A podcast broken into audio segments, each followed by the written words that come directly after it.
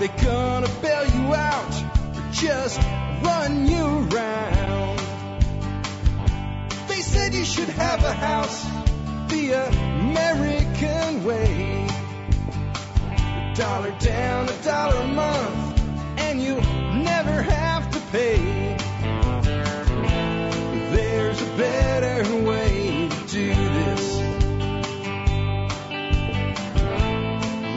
show you a better way.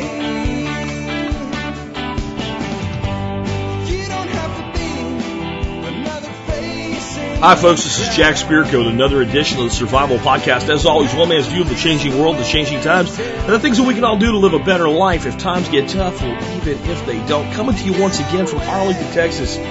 Today with episode 492 of the Survival Podcast, and it is a Friday, so it is a call-in Friday. We're taking your questions. I, I think, you know, back about a month ago, uh, I had a bunch of recordings I couldn't get to for a while. And I put out a thing on Facebook. I said, "Hey, uh, help me out for tomorrow. I need at least eight to nine calls." And I got like 50 in like 15 minutes. And I think I'm finally all the people that were good enough to help me. I think I've gotten through most of those at this point, and uh, we'll wrap up most of them today. And it'll be like next week before we get through all of those. So if you called in during that time, um, it's it's not that I haven't answered your question most likely, but I haven't gotten to it yet because there were so many. Uh, the other side of that is uh, there was a few of them. If you don't hear your question, I don't think I screened any of those calls out, other than for technical reasons. I think a few of them had some, you know, where they were uh, audio wise unusable because the person was on a cell phone or bad connection or what have you. So other than that, I'm trying to work through. Before we do that, though, let's go ahead and knock out our housekeeping. Stay tuned today. This is an important one. This has things in it that you might want to know about in addition to just our normal housekeeping. First item though, as always, let's take care of our sponsors. They do a lot to help take care of you. Sponsor of the day number one, MURS-radio.com. That's M-U-R-S, a hyphen, and then the word radio.com. What is MURS Radio? MURS Radio is a great way to combine security and secondary communications. Now, is this a technology so that when you run off 25 miles away, you can communicate with home? No, that is not what this technology is for. The range on these radios is about one to two miles, which is the same as the range on, you know, most of the radios you see in the sporting goods stores that say they go like 18 miles. They don't really do that. That's under like super optimum uh, conditions with cloud skip and perfectly straight flat terrain and line of sight and everything else.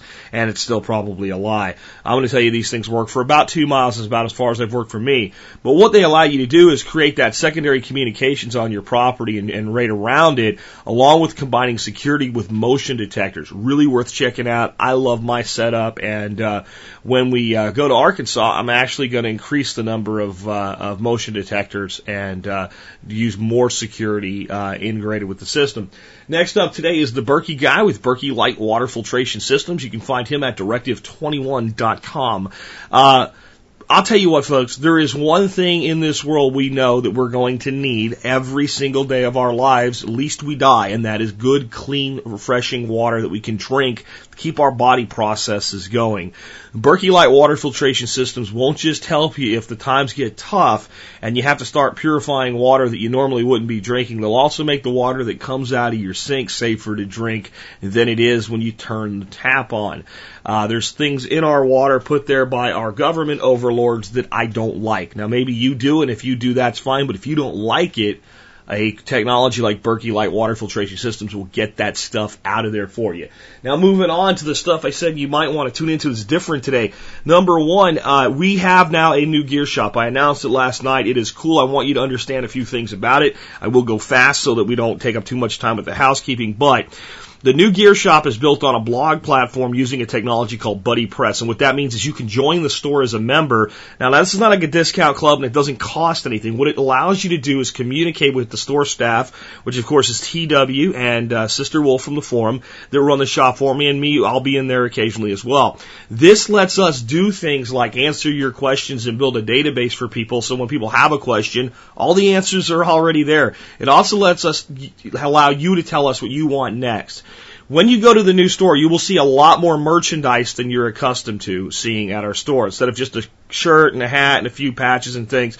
Part of what's held us back on bringing a lot more stuff in different colors and sizes and all that stuff with shirts is it's expensive for us to inventory it. If we buy a whole bunch of shirts that are, you know, ladies cut pink, size small because five people wanted one and we thought hundreds of people wanted one and only five people wanted one, we lose our shirts, so to speak. And, uh, we've just been inventory shy. So we're using Zazzle to like create ex, ex, extra stuff. And the Zazzle store is pretty awesome. You'll find an item set up by Tiffany in the store. You click on it, you'll go over to our Zazzle store. When you get there, you can change the color, you can change the shirt, you can change everything. I ordered a mug last night. We have these cool new uh, uh, mugs, coffee mugs, and I was in the store and I realized there was a little thing, and I clicked on it, and I uh, ordered, even though I don't even know if Tiffany realizes we could have done this, a great big frosted beer mug with the same logo on it just by changing it around. It is a little bit more expensive per item, but that's because they're one off. So, I mean, you buy it, they make it and ship it to you. But that means if you want one in pink, you can have it. You want one in green, you can have it etc. So check that out. One thing I'll alert you to, if like it's a light shirt with a design on it in the mock-up, it probably isn't going to look good if you change it to a dark shirt. Now you can preview everything before you order, but Tiffany has some designs that are designed to go on lighter colors and some that are designed to go on darker colors. You can see why that would be important. Black on black is invisible, right? Alright, so new store, last but not least, member support brigade, and here's the thing you want to listen for. I'm giving away a great discount today, $20 off your first year. That means your first year of Members Brigade is only $30 today. I'm tying it to the launch of the store as a celebration. This con- this will run through Monday. Here's what you got to do. Go to the new gear shop, go to the survivalpodcast.com, click on the gear shop logo, go to the gear shop. When you get to the gear shop, click on bags. There's a couple cutesy little bags that Tiffany threw in there for you. One has uh, something on it that says something is for dinner. The word of what's for dinner is the code word to get a discount on the members brigade. So you have to check out the store to get a discount on the MSB. Uh, use that code word, one year memberships only, $20 off your first year. With that, let's go ahead and take your first call. Even with all that stuff, I kept it under six minutes with the intro today. I try to keep the housekeeping as brief as possible. Here we go with your first call. Jack, is Scott in Missouri, and um, got a gardening question. I live in town, and uh, but I'm kind of right on the edge. Kind of the best of both worlds. I'm uh, I'm in town, but I've got a got a wooded lot, and uh, oh, I mean, got a creek in the back, and uh, just almost rural. Problem is, I am I've got all these big oaks, and I'm totally shaded. Uh, just curious, what can I grow uh, in the shade, if anything? And I've done some container stuff, and and I know that's an option, but I've got more room than that if I could just figure out something to do with it. So that's uh, that's kind of my question. Appreciate it. Well, first of all, congratulations on having such a beautiful place. That sounds awesome. And for people that want to live close to town or close to a city, um, that's uh, that's a hard thing to find a lot of times. So congratulations on that. Uh, on your issue, here's the reality. You, you can only do so much in a shaded area. There's, you know, there's some lettuces and things like that that'll grow in the shade during the warmer parts of the year where you can actually use it to your advantage. But if you're that shaded, where you're shaded all the time, even some things like lettuces and greens and stuff are going to have a hard time growing. There's a couple different things you could do here. One, I'd have a hard time telling you to start cutting oak trees down. I, I really would. Um, because they take so long to grow and they're so damn beautiful. And let's be honest, in a shit hit the fan situation, acorn meal may not be the greatest thing in the world. It's actually pretty good. It's just kind of a pain in the butt to, uh, to get ready for consumption, but there is food there. So you do have a food, long-term, uh, reliable food producing item in those oak trees. But I have an interesting idea for you. What if you go and you selectively prune some of these trees and try to create at least one island of sun. You might even remove a tree to make this happen. You have to make that choice for yourself. I have a hard time cutting down large trees, especially oaks. I mean, there's so much there, but maybe remove a tree, uh, or definitely do a lot of pruning and let some more light through. So your lower branches, uh, get up and prune these trees. Now, Maybe that gives you an area to plant some stuff, maybe it doesn't, I don't know. But what you should be able to do without damaging your trees at all is do a significant amount of pruning of, you know, larger upper limbs and, and create a big pile of logs. Now what are you going to do with those logs? Grow mushrooms. they'll grow beautifully in the shade. Uh, you could grow certain mushroom varieties that do well with the logs laying right on the ground, and uh, other things like shiitakes really not like to have the logs kind of elevated off the ground. But you can buy mushroom spore. You can buy mushroom spore in dowels. Honestly, the place that you have may be a perfect place to not only grow mushrooms for personal consumption, but over time develop a profitable business growing mushrooms. They love the shade. They don't have a problem. You got a creek back there. That brings in additional humidity. Uh, most logs work this way. You inoculate them for a year. So you got a long process till you start producing. But with what you have, once you start producing, man, you could be producing like all get out. You inoculate the logs for a year, and a lot of times, especially like with shiitakes, what you need to do once the log is kind of, you want to trigger the log, you kind of soak it in water uh, for a period of time, and that'll kind of cause it to, to, to, to fruit for you. And because of that fact, you can kind of like, once you get a big stockpile of logs that are inoculated and you're ready to start causing them to fruit, uh, you can control that harvest and take it out over a long period of time. Now think about what you've got. You've got oak trees that are old and big and large, which means you can be pruning logs off these things uh, in a large quantity each and every year to continually resupply uh, your supply of logs. A good inoculated log will produce for between two to four years for you before you actually have to replace it uh, with you know certain limitations to how long it, will produce each time that it, it bears uh, mushrooms. All right. You could grow all kinds of exotic, expensive mushrooms. You could sell them fresh to markets. You could dehydrate them because they dehydrate beautifully. You could sell them dehydrated. You could use them for your own personal consumption, and you don't have to cut down a single tree to do it. So, you could basically create one hell of an awesome mushroom farm specializing in gourmet mushrooms with medicinal properties for shit hit the fan, nu- high nutritive value, and no worries about killing yourself by eating a poisonous mushroom because you're eating mushrooms that you planted. Pretty cool, huh? Best I could do for you, and it's the best way I've ever been able to answer a shade question. And I'm going to give credit to Mother Earth News that had an article about doing this, not for this reason, but I had just read the article right before I got this question and thought, again, Take two puzzle pieces, put them together, folks. That's how you solve problems. Let's go ahead and take another question. Hi, Jack. This is Lev Chant from the forum, and uh, I have a question for you today, and it's related to your problems with your computer that died. I know that uh, there is oftentimes personal information stored on a computer that you wouldn't want to leave there when you would donate or recycle a computer. And I'm just wondering what you do to remove that stuff and uh, how's the best way to get rid of old laptops or PCs that you want to get rid of in a responsible manner but still safeguard your information. Thanks for all you do. Really love the show. Take care. Well, uh, first of all, Janet, thanks for asking that question. Really appreciate you participating in the call-in.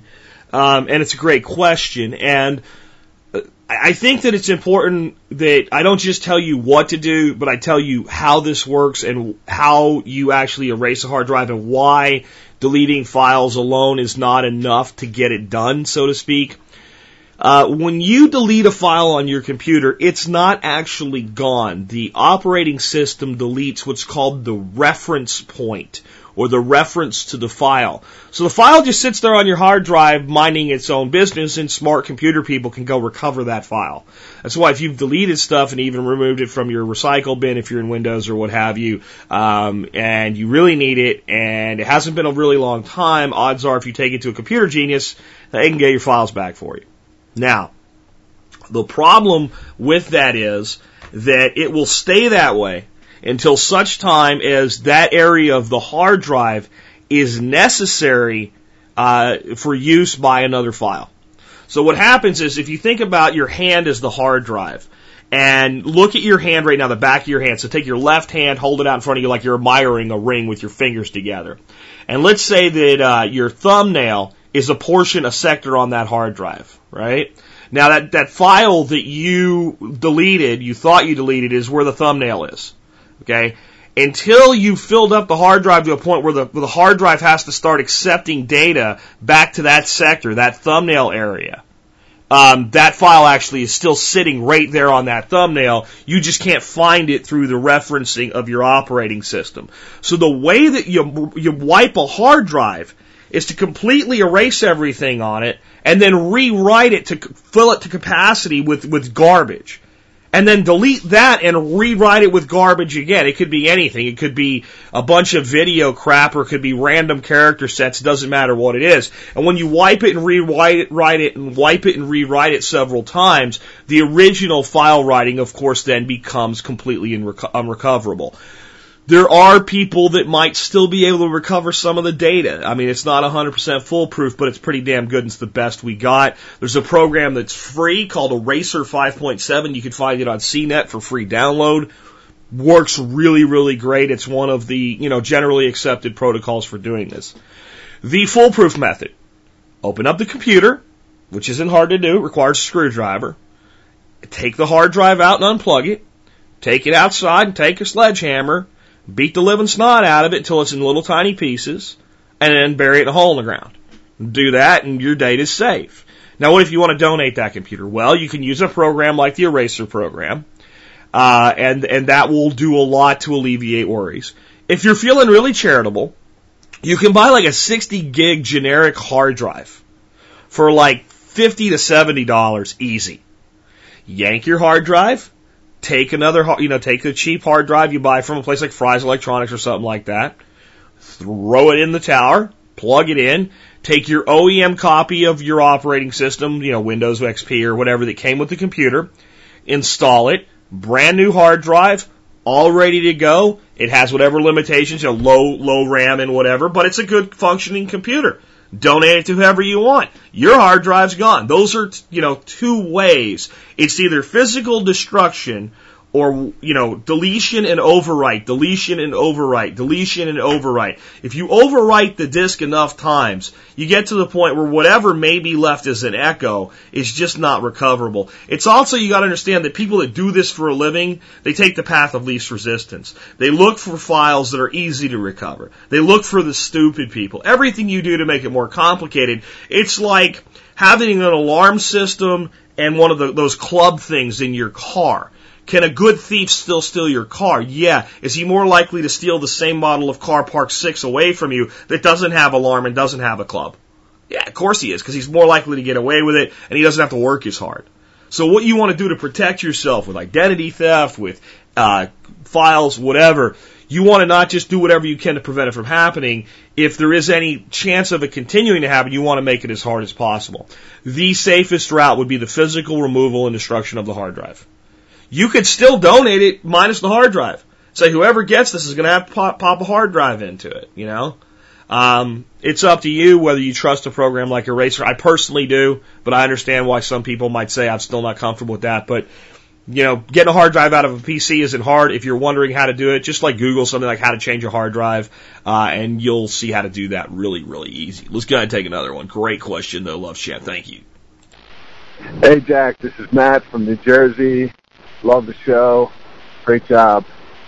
My question is, I uh, I live in a part of New Jersey that gets very little rain. My microclimate. Every summer I go through the same thing where it rains in the spring, and then there's about two months where it basically we've gotten about less than a half an inch of rain in the last two months. So I'm thinking all kinds of ways to save water store it, and um, besides just the typical ones. I just had this thought the other day. I wanted to know what you think.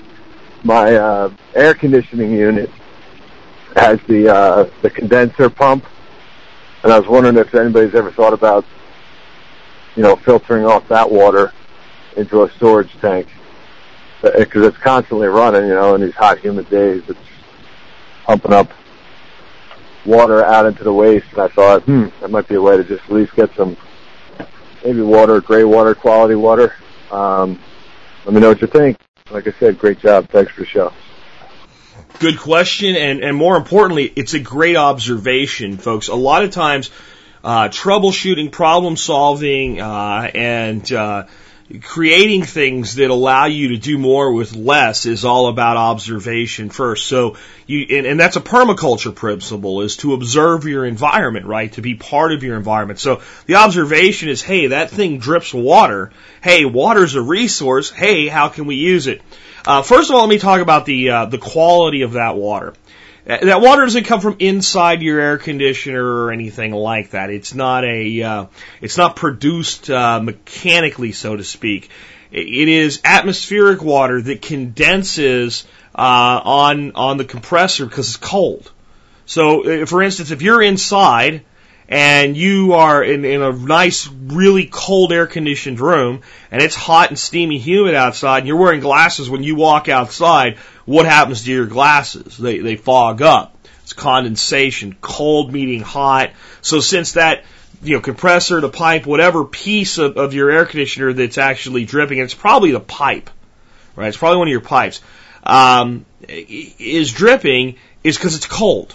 And because it's constantly cold while that AC is running, especially Jersey, even when it's not raining much, it's probably pretty humid. And uh, so you get a lot of condensation. More humidity, more cold, more heat on the outside, the greater the condensation drip. Now that condensation drip is absolutely clean water. The only thing it might have any dirt on it from is whatever's on the outside of that pipe, right? Maybe a little bit of copper, but it's good water. It's certainly great water for watering your plants. So no reason you can't use it. The only thing you have to do is figure out how to get it from where it's dripping to a place where you can store it and I'd be interested to know how much water it really creates per hour. I don't think you're going to get anywhere near a gallon an hour.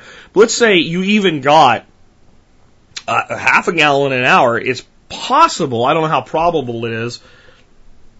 Call it a quarter of a gallon an hour. Quarter of a gallon an hour. That's uh, what six gallons a day times 30 days. It's 180 gallons of water a month for nothing. It's probably worth you know, moving it to somewhere and storing it. Another option, and this is something I've, and I don't know whether you're talking about your unit, your interior unit, because those also tend to drip, and they're usually vented off the house somewhere, or your external unit, which is usually the one that drips more. And if it's your external unit, this is something I've thought about doing. I have two units because I have upstairs and downstairs in my house. I have one for each. And they're on the side of the house, gets pretty good sunshine. Uh, it's actually the, the most shaded side of the house, which is, you know, that's the best place for the AC to be.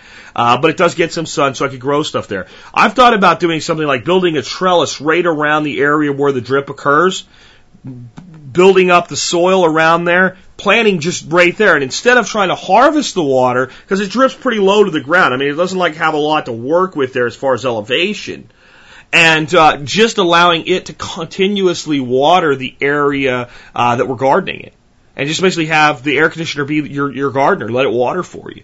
And that's one of those things I've wanted to do, and I've just never got off my butt and done. And at this point, I'm going to just hold off till we move. Uh, with that, uh, no reason you can't do it. Funnel it somewhere, store it. Absolutely great observation. Hey, go for it, man. Uh, let's take another question. Hey, Jack. This is Kay I love the show.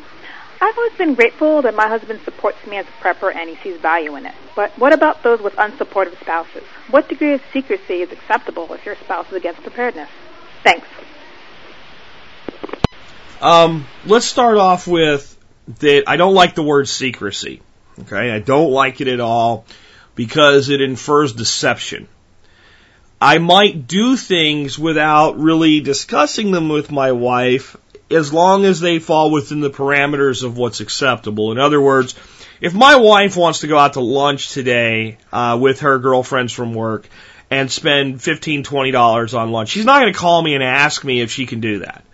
And if I decide to go out with uh, with a, a buddy locally here and, and eat some sushi or something locally, uh, and, and and drop twenty bucks on that, I'm not going to call her and ask her. We have that as like kind of an acceptable threshold, probably up to about fifty bucks as long as it's not every day. Uh, we're not going to check with each other.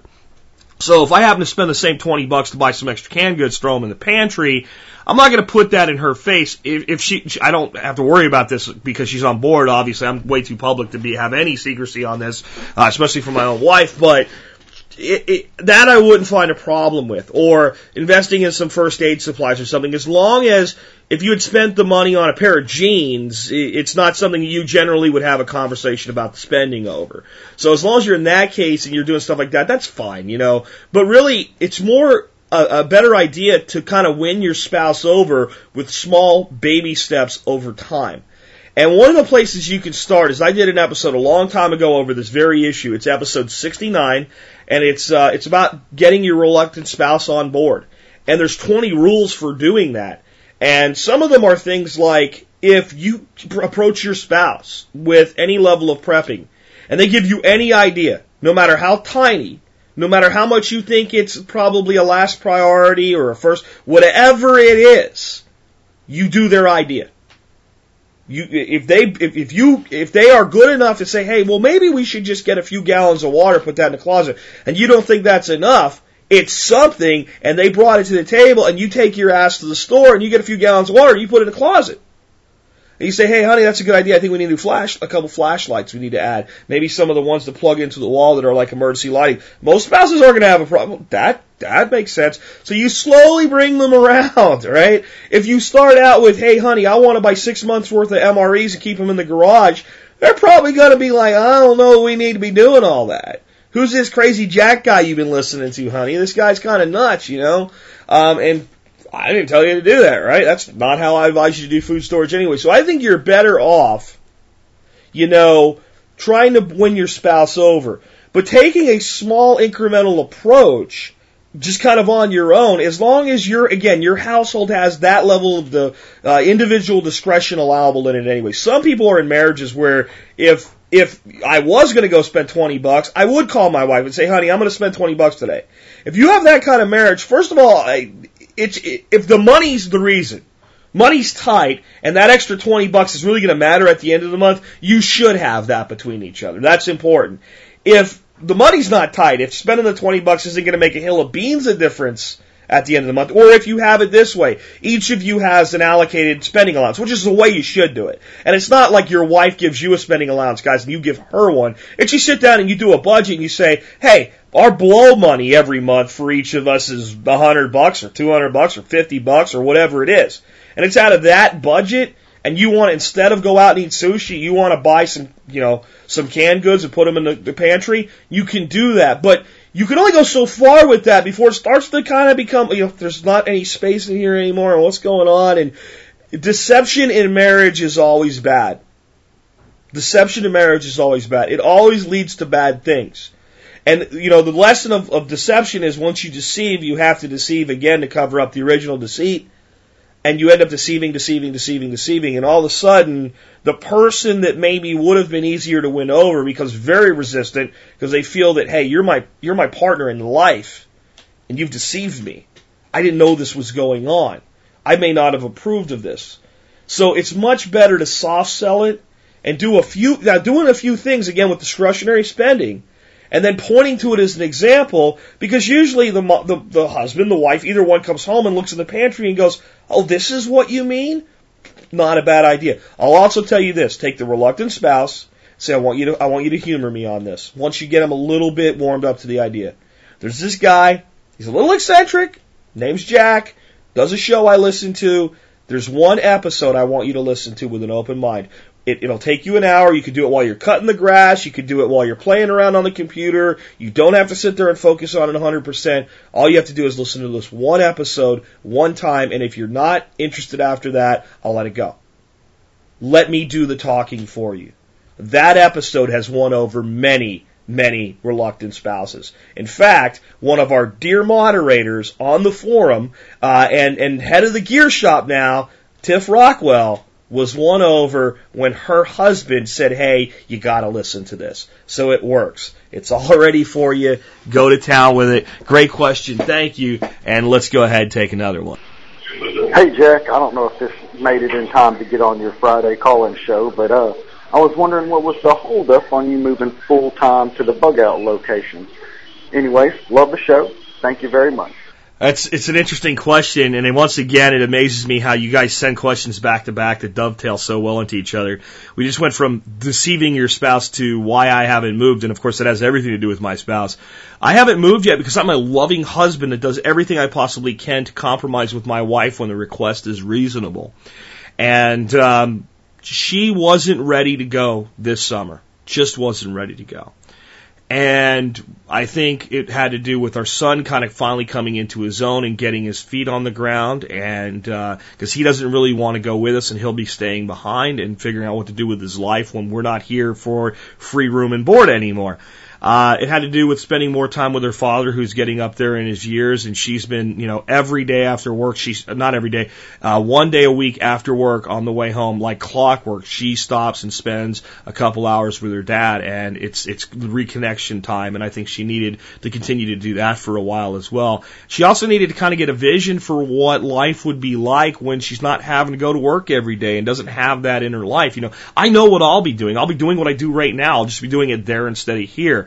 And we've spent time with each other learning more about each other in the past year as we've talked about moving. We've come up with some things that we want to do that the newfound freedom will give us, like the hottest months of the year. Uh, we actually plan on probably renting a home uh, somewhere in the far north, like New Hampshire or Montana or or Washington State or maybe even in Canada for like maybe a month at a time. Instead of taking vacations, we're just gonna go live somewhere else for a month. You know, I mean, we'll have to actually have a plan to get the hell home quickly if we have to and things like that. But I mean, t- you know, instead of boarding the animals, taking the, the dog and cat with us and and just living our lives in a, in a totally different fashion. Using that time for doing some more development for the show, video and things like that. So as the entire concept became more like her place in it became clear, she's become more willing to do it. And instead of being a stupid husband and saying, honey, you said we could do this this year,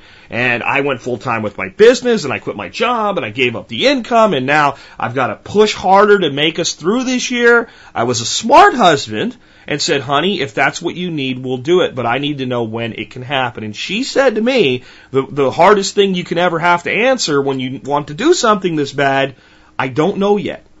And I did the smart thing. Husbands, listen. I shut my frickin' mouth. And I'd like to use the other word, but I don't use that word on my show. That's one word I won't go to. But you know what I'm saying. I shut up. I would I would ask about it on occasion, like you know, hey, how do you feel about this and that, and I would bring things to her about what we would do, but I stopped pushing. And as this this her own ability to see her place in this evolved, she decided, and I've I think I've talked about this recently soon as Christmas is over and, you know, nobody's trampling through the house, new carpet, paint, house goes up for sale by February 1, whether the house is sold or not, we're the hell out of here. So I get to move, and now I'm being the best husband in the world, man. I mean, better than I've been all year. You know, because I'm like, I'm getting the new bike for Christmas, guys. So you can learn from that as well. So for those that have been wondering what the holdup is, Jack said he was going to do this. Jack's been raring to go. Jack would have went two years ago because the cost of living d- d- decrease. I, you know, if I had to, I could work as a greeter at freaking Walmart and afford my lifestyle up there. Uh, fortunately, I do not have to do that. But a marriage is a partnership. And if you're going to do something as a partnership, you have to find the place for both partners to fit into it. There's a little bit of marriage survival for you today. The marriage survival minute, I guess. Let's go ahead and uh, take another call. Hi, Jack. This is John in Salt Lake. I have a quick question for you about episode 471. Great interview you did with Mike Gazer on the state of the economy. Uh, one particular thing that, uh, good, great question you asked him was what advice does he have for the general guy, you know, the, the Joe Blow out there in today's economy? And his response kind of made me want to call in and ask you a question. He said that uh, he doesn't advise that anybody buy a house under any circumstances in this market.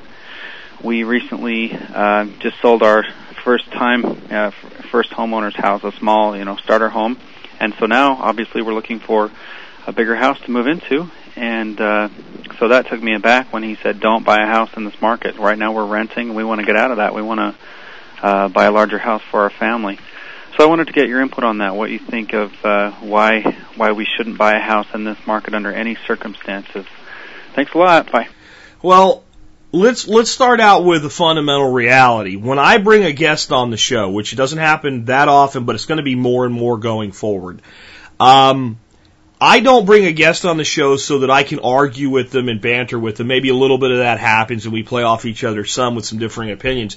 But I bring them on the show so that they can give their opinion. You can hear my opinion on a daily basis.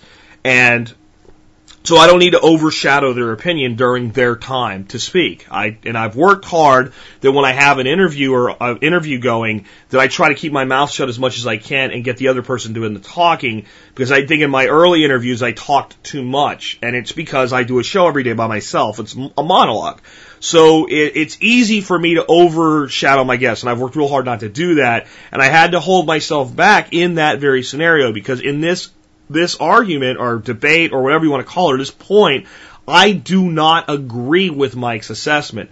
I'll also tell you that I was asking, you have to give the context. I was asking him, what can people do to invest their money? As a common everyday guy, and I've got cash, what do I do to invest it right now? And that's when he said, under no circumstances should you buy a house. So I took that answer on some degree to be as a pure investment. Because Mike is, is a smart guy with money, right? And if you wouldn't buy something today and you're holding it and you can sell it, what is the smart thing to do? Well, if you wouldn't buy it, then you get rid of it. You'd sell it and get them. So in other words, if I had a house that was worth a half million dollars and you would look at it and say, Jack, if you had a half million dollars, you shouldn't buy that house. What advice would you give me? Well, if you can get a half a million for it, sell it get the half a million out of it, get the hell away from it, right? Now, Mike came on and, and did a follow-up show where he talked about homesteading in his great, beautiful place in Connecticut. I don't know about a for sale sign in front of that house. So what does that tell you? That tells you that there's either some inconsistency there or he's talking two different worlds. I don't know. I'll follow up with him and find out for you. But my belief is he was saying if you have, because I asked him about the guy that's sitting around that has fifty to fifty, fifty to five hundred thousand dollars and wants to know what to do with it, he said, "Don't buy a house. Don't put your money there." Right? As an investor, that's how I took it. Even if he's talking about not buying, if you're renting and just keep renting and don't buy a house, I don't agree under certain circumstances. Number one, what area do you live in? If you live in an area that you think's already taken it on the chin enough that it's not going to go much further down, you could be wrong. Whenever you buy a house, you're always gambling. No, the, the, the nonsense that houses always go up or always eventually go up is, is just bullshit. It's a lie. It's something real estate agents are trained to say. I watched an episode of House Hunters last night where the guy was like, you know, she says, what do you want to spend? He said maybe 150, 170. And basically, I don't want to get myself into a position if the market comes down where I'm stuck with the house. And her advice was, but if you're going to live there anyway, it doesn't matter. Now, I actually give that same advice with some tempering though. The way she said it was just like overcome his objection. Let's get on with this and buy a freaking house, dude.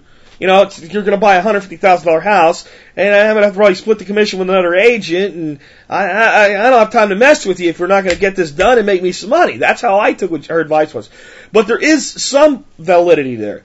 If you're going to live in a house for ten years or more, and you buy a house you could afford the payments on, easily. You have good cash reserves in place if you lose a job or your income declines or what have, have you. And the underlying value of your property goes down. We'll carry your ass down to the tax office and try to use that to renegotiate your property taxes. Alright? I don't know if it'll work, but you might as well give it a shot. But don't sit there and worry about it because if you don't move and if your income is the same or better, and if you want to live there, if you're buying, a, especially if you're buying a house you plan on dying in, it doesn't matter. Now, if you say to me right now, Jack, I want to buy a house, but I'm on this upward plan, you know, where I'm going to probably buy another house in three years. I'm going to want to sell this, see if I can extract some equity and buy the next house. I'm with Mike. Don't buy a house right now. Because I think there's enough pain in this market left that you might get a better deal in the future. What Mike's overall advice that I took out of that show was if you have cash and you want to know what to do with it right now, the smartest thing until we know more about what the hell's going to happen next, keep it. That's how I took that answer. His his response was don't buy gold, don't buy silver, don't buy stocks, don't buy a house, don't buy anything. Short term safe reasonably yielding bonds and cash, and that's all. Tie, this is exact words were tie your boat to the dock right now. It's not safe out on the ocean. There are storms. We don't know where they're going to come from, how bad they're going to be, or what they're going to look like. This is a time for conservatism and safety.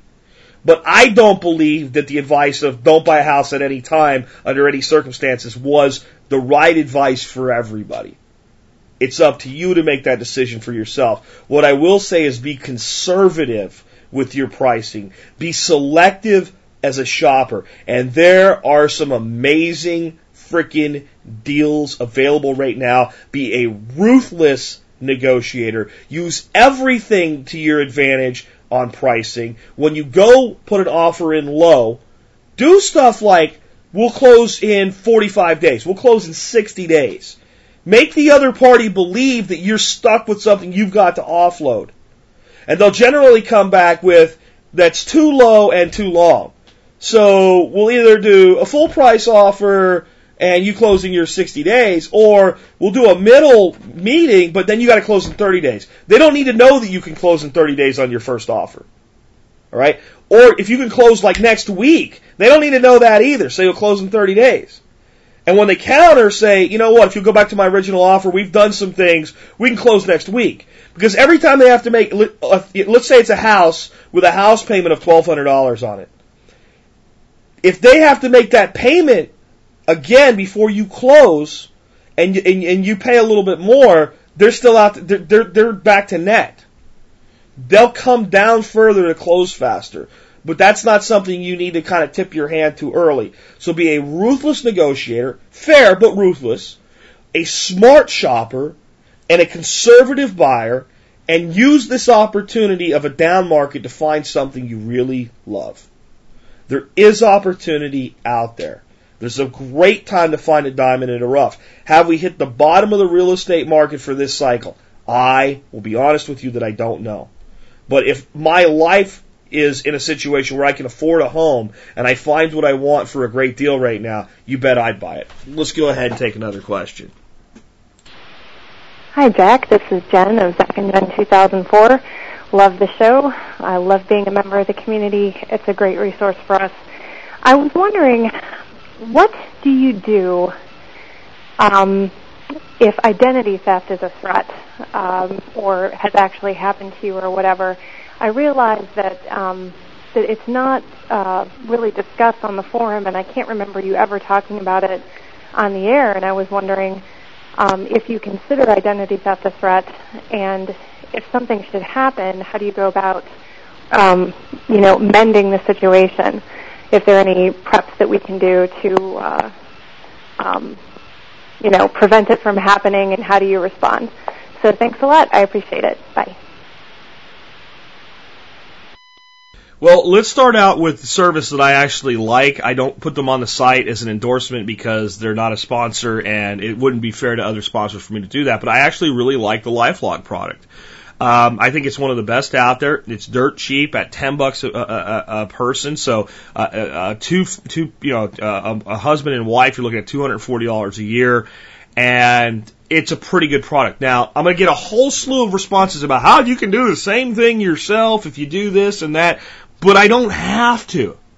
Okay? I don't have to do anything except sign up. And then there's a certain level of insurance that comes behind it and a certain willingness to uh, cover things uh, if they fall down on their job.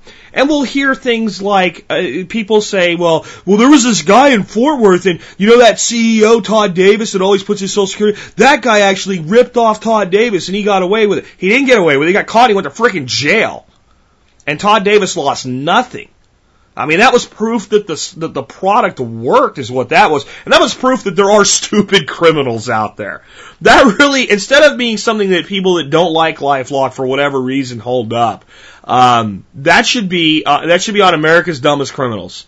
If you try to use Todd Davis's freaking credit or social security number, you're an idiot. For those who haven't seen the commercials, Todd Davis is the CEO of LifeLock and he publicly announces his social security number to prove that his service works.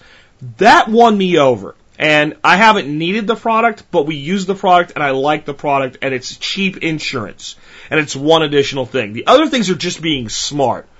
Firewall and protect your computers on your home networks. Don't keep. I mean, the other side of that is even though we have firewalls on each machine, um, if you got into my computers, you're not getting my financial information. We don't keep that there. You know, uh, be smart about any of your online banking activities. That's probably your biggest weak spot. You know, you can you can set things so that like certain sites are not cached in any way, shape, or form. That may make you have to repeat it. Like with our bank, uh, there's like uh, a security, a secondary security question. If it doesn't recognize your machine as something that you normally, so if somebody went to a library with my information and they just had the, the, the username and password, they would get challenged. And I have to deal with that challenge every time because I don't allow my browser to cache uh, any information from our bank site, which is another level of security. But then I have to answer that. Well, it's just one more step. It's not that big a deal. It's not like it's something we do every day anyway. But stuff like that is some additional things that you can do. Get a paper shredder. Everything that has anything uh, that could possibly be used in any way against you um, shred it, and put it in your compost pile. Why are you throwing it in the garbage anyway, is what I tell people. That's good material that you can feed to worms or use to make great bedding for your plants. Paper, of course, being made out of wood shavings is great for compost. Uh, composting the last credit card statement you ever get that says zero on it gives you a special pleasure while you watch worms crawl over it, eat it, and crap on it too, by the way. Um, be smart about who you talk to. Uh, if you get an email from any bank, PayPal, eBay, anything that says take our survey, whatever, just freaking delete it. You don't need to be taking surveys even if it really comes from them, and it probably doesn't. If you get an email that says anything about your account being locked out or blocked or whatever, delete it immediately. If you're that concerned, you know, clear your browser cache to make sure nothing got in there while you were reading that email, and then go log in independently in a new browser session and make sure you can get in. Um, don't even worry about it. That's what I'm going to tell you. They, a bank will not send you an email saying we've blocked access to your account until you do this. If you're really concerned, call your bank and ask them, and, and after you wait on customer service, hold long enough, they'll tell you to delete the email. There's no such thing. Uh, so things like that are important. The big thing is about what you throw away. What you reveal about yourself to people. Don't give information if it's not required. There's a lot of times where you'll sign up for a service or whatever and people ask for your social security number. Always tell them no first. Always tell them no first. No, you don't need my social security number for that. Oh, we need it from everybody. No, you don't. Well, then we can't set up your account. Fine, don't set up my account before you decide. And if they say, well, okay, then let them do it without it, because uh, you'll find out sometimes they can. Or when they say, well, we can't do it, and you really want whatever you're trying to buy, say, you know what, I need to talk to your supervisor. Because maybe you don't have the authority to do this, but I know for a fact I can sign up for this. And, and go up the chain a little bit and see if you can get it done. If you can't, then you have to make a decision. The reality is your personal information is everywhere though, and it's like why I like a fallback, a fallback like LifeLock. Um, Understand that identity theft is a big problem and one that's going to get work, worse. Uh, insuring against it is probably a smart idea, and being smart about where you allow your data to go is even smarter. Now, here's the beauty of not having credit cards. It's one less place for that to happen to you. I hope people understand that. It's one less risk. If you're out paying cash for, uh, for your dinner, uh, instead of laying down the plastic, you know, there was a scam going on recently where waiters and waitresses got these little boxes. And as they were walking away to take your card and charge it, they'd swipe your card and it would record your credit card information. You know? And they, you know, they'd look down at the, you know, the CV3 number, uh, and, and they'd, you know, jot that down somewhere. And basically they were stealing credit card account information, uh, and then they would use it maybe a month or two after uh, you'd been there, so you had no connection in your head to where this possibly could have happened to you. Uh, and they, and most people that steal credit card numbers, here's another thing. Most people that steal credit card numbers don't go buy stuff with your credit card number. They sell your credit card number to people that buy stuff with your credit card number. That's, that's the business model because it creates a one-off.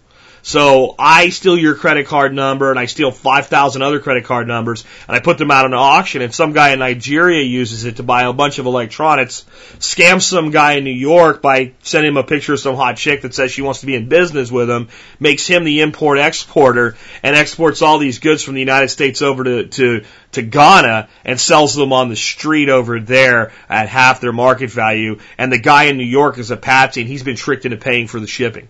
That's how these things actually work. So be careful, be smart, and if you can get some type of insurance against it, uh, do it. Uh, Dave Ramsey recommends a different product than LifeLock that he says is better, but I don't remember the name of it. If anybody knows that, um, let me know, and I'll, I'll let folks know that. Don't bother bashing LifeLock to me, though, folks. It's it's a good product. It is what it is, and it does what it says. And maybe you can find something that does more, but those of you that have an axe to grind, grind with them, I don't know why. What I haven't found is people say, I bought this and it didn't work for me. I see outsiders picking at a product that for some reason, again, I don't know. I don't understand. All right, let's go ahead and take another question. Hi, Jack.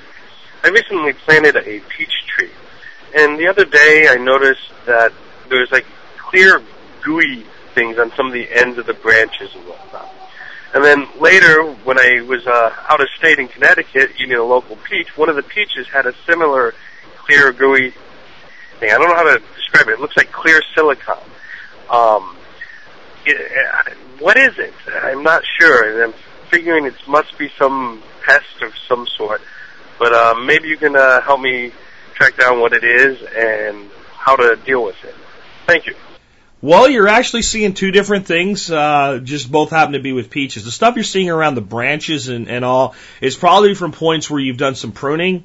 And if you've pruned at a time of the year before the tree fully heals and the sap begins to flow, you're seeing the sap from the tree. That, that's all that is. And just about any tree that, that is a, a sap bearing tree, and, and just about every tree I know of is, if you cut it at the right time of the year, you'll see some uh, sap leak from the tree. So that's nothing really to concern yourself with. You'll get less of it if you do your pruning uh, in in the late fall after the leaves drop and the tree is dormant. Uh, that would be the best time to do your pruning, and you'll get less sap uh, leakage. You still probably get some though. From the peach is, is actually the peaches juice, okay? And, and I've had it on my own peaches, and it's not a big concern if you get a little bit of it when the peaches are close to harvest. And all that it is is anything that actually punctures the skin of the peach, unlike a, a fruit like an apple, that'll generally create some sort of bruising. Peaches have that thick, syrupy uh, uh, juice in them. It'll leak out, and that's the peach trying to heal itself. Just, which is exactly what sap from a tree is. It's the same effect. Let some of this leak, leak out, and it'll thicken, and it'll form kind of a, a case over top of this wound that I have, so to speak. So it's like a scab. Uh, but it's certainly not harmful, it won't hurt you, and it's not anything to be alarmed about unless if you go out and I, because I had this this year, I've had a beautiful harvest from my peach tree. Way we gave away tons of them. We didn't feel like canning this year. We were traveling and all, and uh, did a little bit of dehydrating, but not a lot. So ate as many as we could, gave some away, um, and no problems. And a few, like you described. Um, the year before, when they were little, they were small, maybe half of their full size, they all had little globules on them. You know what that was? That was an infestation of fruit flies that eventually devastated my peach crop from last year, not this year. And what you need to realize is whenever you see something like that on a fruit like a peach, something has punctured or wounded the peach. And in many instances, it's a fruit fly has laid eggs and the little fruit fly maggot has gone inside there and he's crawling around growing and getting bigger and eating the fruit. And the peach is trying to heal the wound so that it can continue to grow. And that peach actually is going to be successful. It's going to develop, because what is it? The peach doesn't care whether you eat it or not. The peach cares about developing the stone to a point uh, inside the peach where it can reproduce. And that'll probably be enough to get most of the peaches through to a point where they'll reach reproductive capacity. And if some animal that doesn't care that there's a fruit fly in there eats the peach, uh, moves the stone, uh, either through consumption or just movement and dropping it somewhere else, the peach has a chance to grow. That's what you're seeing. Again, nothing to worry about. When you see it on the fruit early, way before the fruit ripens in large numbers, you probably are going to have a bad year with your fruit, though. Let's go ahead and take a, uh, another question. Hi, Jack. This is Michelle with Baldy and the Blonde. We love your show. Uh, I have a question about the government health care bill, uh, which I just realized mandates electronic records, which they will be monitoring on an as-needed basis all of which I find rather alarming. And I want to know whether or not you know of any ways that people can join together and maybe hire their own doctors, or if there are doctors forming alternative approaches for liberty-minded people who don't want to participate in government electronic records. I greatly look forward to your um, response, and I love your show. Thanks. Bye. Let's uh, let's go out there in the world that some people will see as conspiracy theory that I just see as eventuality on this one, uh, and let's understand why they're doing what they're doing. Now, the paranoid will say, "Hey, you know what? Um, they're doing this so they can see whether I eat pizza or not and ration my health care. They're not doing this to see whether you eat pizza or not. Not I don't think we're anywhere near that yet. Could that be what healthcare looks like in 2080? I don't know, maybe. But here's here's the short term agenda. This has not gone away. Uh, the Democrats have succeeded in getting this thing done. And I don't really side with either political party, but on this one, there's no question who stood up and tried to stop it and who put it through.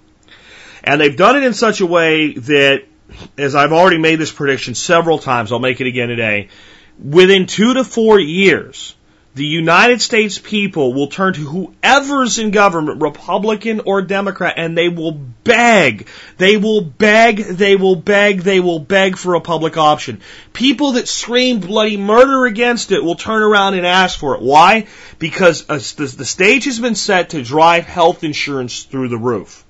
So the electronic monitoring is about setting up an infrastructure for pricing control for the eventuality when we go to a system where the government is behind or part of all insurance, whether you buy it from a private entity or directly from the government as a public option, the government will have its hands in all of it. Kind of sort of like with the private companies Freddie Mac, Fannie Mae, which we all know what that leads to companies that go broke. And as we tire them out, we push more and more people into the government option and we move more and more towards a single payer system, which is what these people want to do. As we move toward that single payer system and that government oversaw highly regulated new version of insurance, we get closer and closer to Great Britain. We get closer and closer to the rationing that everybody called death squads. It's not death squads. That's, that's, that's eccentric language that gets used against us, so stop doing it, okay? Rationing is a part of healthcare right now. It's done in a lot of ways. One, you go to the emergency room and you have insurance. You get life-saving care and anything else you need your insurance covers. You don't have insurance, you get life-saving care and you get out the door. That's a form of rationing. You need a heart and I need a heart. I'm 38, you're 68. Who gets the heart first? Okay? I'm an alcoholic and you're not. Who gets the heart first? There's rationing in every organ, donor program in America. We only have so much, so we, we, you know, we give you what we can. There's rationing in the healthcare system right now. You know, you're on low end, you know, government supported, show up at the emergency room type stuff. You wait in a long line. I go see my private physician. So rationing is not, I'm not saying good or bad. It's here already. But in a government controlled single payer system, the, some government bureaucrat determines the rationing versus a doctor. And they look at every bed in a hospital and there's computer programs that are developed by private companies. I actually know a guy who develops one of them for people in England so that someone, so, the hospital and the government together can make the hospital as efficient as possible. People in a bed, out of a bed. As soon as that bed's empty, who goes into it next? Not saying good or bad. I think it's bad, but okay, that's, that's the purpose of this monitoring. So that everything's known about a patient so that you can properly allocate resources based on what's available. Not an evil Nazi like death squad, but a very cold, heartless system that sees need versus the personal component, which is dangerous in my opinion. But that's what it's for. So let's, we have got to be clear what it's for before we talk about how to avoid it. The way it's going to work is simple. If you want to use your insurance, you got to do it. So the option of going out and paying a doctor is still open for now. Unlike Hillary Care, Hillary Care back in the 90s, one of the big things that killed that, and this is one thing we have to give to the Democrats, they learned from their mistakes, unlike some of, some of the conservatives that I wish would learn from your mistakes. So you'd be better at stonewalling, because I don't want the full Republican agenda or the full Repu- uh, Democrat agenda, folks. What I'd like is for us to stop doing crap. Alright? If the government would stop doing crap, we'd be better off. We've come far enough on both sides. Leave us alone. So what I really want is very effective people on both sides of the aisle butting heads all the time and getting nothing done. Our, our, our country would be better off if they stopped doing stuff, right? So they'll take my. I, I guess I maybe I talk too much when I talk about this because I want to make sure you understand I'm not shilling for anybody. But the option that's available is for the doctor to still take cash. And under Hillary Care, if you had, if that had passed, and you went to your doctor and he took cash and you guys kind of did it off the record, your doctor was in trouble and so were you. Both of you could have went to jail. That doesn't exist yet. So the ability for a physician to take private cash and do whatever the hell he chooses to do as your doctor under the, you know, the legislation of being a doctor and the license of being a doctor is still open. But when you need a heart transplant or something like that, and it's a eighty thousand dollar procedure, and you need to use your insurance, whether it comes from a private company or the government, most people can't whip out eighty grand and get it done. So, if you'd like to minimize your exposure, cash taking doctors are the way to go. I've said this in the past. I don't know of anything like it. I would love to see a website like doctorsthattakecash.com where any doctor anywhere can go and set up and say specifically, I operate outside of health insurance. And, and leave a profile, so like findadoctor.com, something like that, but for specifically this, including doctors to say, and I'll use your insurance when it's necessary for testing and whatever, but you come in for a run of the mill checkup, here's my, here's my rates. Let's get these guys bidding for cash. You know? Most doctors would rather have the cash anyway. But by the time, you know, they go through all the crap to get the government to pay or the insurance to pay, they get a fraction of what they would charge on the, on the surface anyway. They can charge less to the public that way. Uh, they get the money immediately. They don't have to wait for it. They don't have to go through paperwork and administration. Somebody needs to do this. I don't have the time. But somebody needs to do this. And somebody needs to create an alternative. With an understanding as an entrepreneur, here's your risk, because the government will eventually close that loophole. Because they try, if anything they've tried to do before, they will eventually try to do again. And Hillary Care attempted to close that loophole when it was in, um, you know, kind of review trying to get through the, the, the government in the first place absolutely had provisions in it to if you went to a doctor and paid cash outside of the system, you were both in big, big, big freaking trouble. The doctor could have ended up in jail and you could have ended up with a fine. All right, so that's the best I can do on that one for you. There's not a good solution, but that would be the solution is a network of doctors that agree cash and publish rates. That's what we really need. Doctors publishing an office visit, a blood test. You know, come on, doctors, get off your ass and fix this problem before the government runs you into a world where you're nothing but a bureaucrat. It's up to you guys to do something about this. Some smart doctor out there has some smart brother that knows freaking computers. Get off your ass and do this and help the American people. You know, it's time for you guys to bring the solution instead of, you know, saying, hey, I'm going to close my practice if this stuff goes through. Fix it, guys. You can do it. Let's go ahead and take another question. Hi, Jack. Love the show. My name is Charles. All right, quick question. Uh, as a self-described terrible employee, I heard you call yourself that. Uh, someone who's intelligent, a hard worker, but you know, just regular jobs just don't seem to be your fit. Uh, what would you recommend as an income stream or career path for a 22-year-old married guy who kind of can relate to you in a lot of ways? Um, as just a quick bit of background, um, I've been listening to your show for about a year. Um, I was a forklift driver at the time, so I would kind of just listen to him over and over again because we had a lot of free time.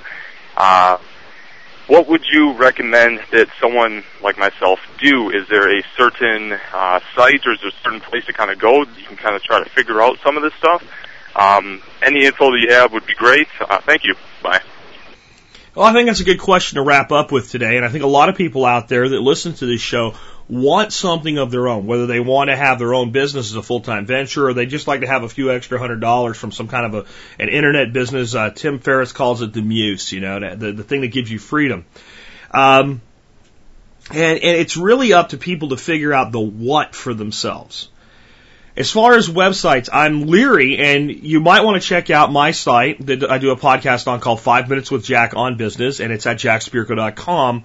And I'm doing that mainly because I've been asked this before, and I, I, I am very leery about recommending anybody's website for this because most of these guys are hucksters. Uh, they're they're out there looking for your money first and, and answers second, and their answers aren't really much different from each other. And um, you can learn some things from them, but it's very expensive tuition for very little material. Most of these guys are concerned with can they sell you a big mentoring program for twelve hundred bucks where they tell you you're doing everything wrong and and yell at you and, and tell you to just try harder um, or sell you a bunch of CDs and stuff that, that give you information that's just been repackaged and repackaged and repackaged. Not that it's bad information, but I just don't trust these people. I think the how to make money market on the internet is a freaking cesspool. And it's why I do five minutes with Jack, and it's why I don't charge anything for it. Because this is just business advice. It's up to you to do something with it. And I gave advice long enough and watched people not act on it where I don't feel good about taking money just for the advice anymore. So there's my resource I'm going to give you, and there's some resources on that site you can use, but if you don't see it on that site, I don't endorse it. All right. Now let's talk more about the, the typical guy that's in his early 20s that's asking this question, and you're identifying me with when I say I'm unemployable. Let me be clear about something. I was never a great employee, but I was a badass worker, and I didn't consider myself unemployable until just a few years ago. When I was 22, your age, what I was doing was traveling all over South Texas and Southern Louisiana and a few other places, working as a contractor doing central office equipment installations for MCI and uh, learning about telecommunication systems, and that led to uh, a more local position where I didn't have to travel in sort of a related field, more of the data cabling side of things. That led me into sales. That led me into a, a great career uh, for a few years here and a few years there, and into, into making a lot of money and allowing me to build up cash reserves, build up debt. Had to get rid of that, um, and learned a just a massive amount of things. And somewhere along the way, I started playing around with the internet and learning from that. And then I went and I was employed in the internet marketing realm uh, as the head of, a, of, of a internet marketing for a web design agency for a while, and as the head of internet marketing uh, for a very large corporation, a $500 million company for a while. And all of that was like school. And eventually I got to a point where unemployable has two components. One, I don't make a good employee. Two, I don't need money from a job to live on. Without the two, you're not unemployable. As long as you need the money, no matter how much you want something of your own, you're still employable because you're going to work and you're going to keep your day job and you're going to make some money. So please don't think you can shortcut the learning process. If I hadn't spent all those years in business, dealing with people, traveling the country, learning about things, having conversations, taking all of this information from all of these different worlds, troubleshooting as a mechanic from the army, troubleshooting as a, as a technician in the data world, interacting with people in the sales world, presenting as a, that's why I can get on and do a show like this every day. If you asked me to do this at 22, even though I knew a lot of the skill set information from growing up with it, I could have never done this. I couldn't have marketed it. There's, so my advice to you is start taking jobs for what you can learn don't necessarily tell your employer that's going to hire you that's what you're doing. And when you've extracted everything you can learn from a job, if you can find a job that pays as much or more where you'll learn something new, take it. And use career path as twofold. One paying the bills and two for what you can learn. Alright? And to be fair to the person that's hired you, because he doesn't know that you're going to be there for 18 to 36 months and go somewhere else, and you're not going to tell him that because you're not stupid, in those 18 to 36 months, you deliver more than most of his employees do in seven years. When you leave him, it should hurt and he should want you back and you should always be able to walk back in. Where he would fire someone to have you back. You want him to feel that way about you. You want him to give you great recommendations. You want when you leave for him to feel like, man, I knew this would happen someday because the guy's better than here. He, he, he was, he was below his capacity.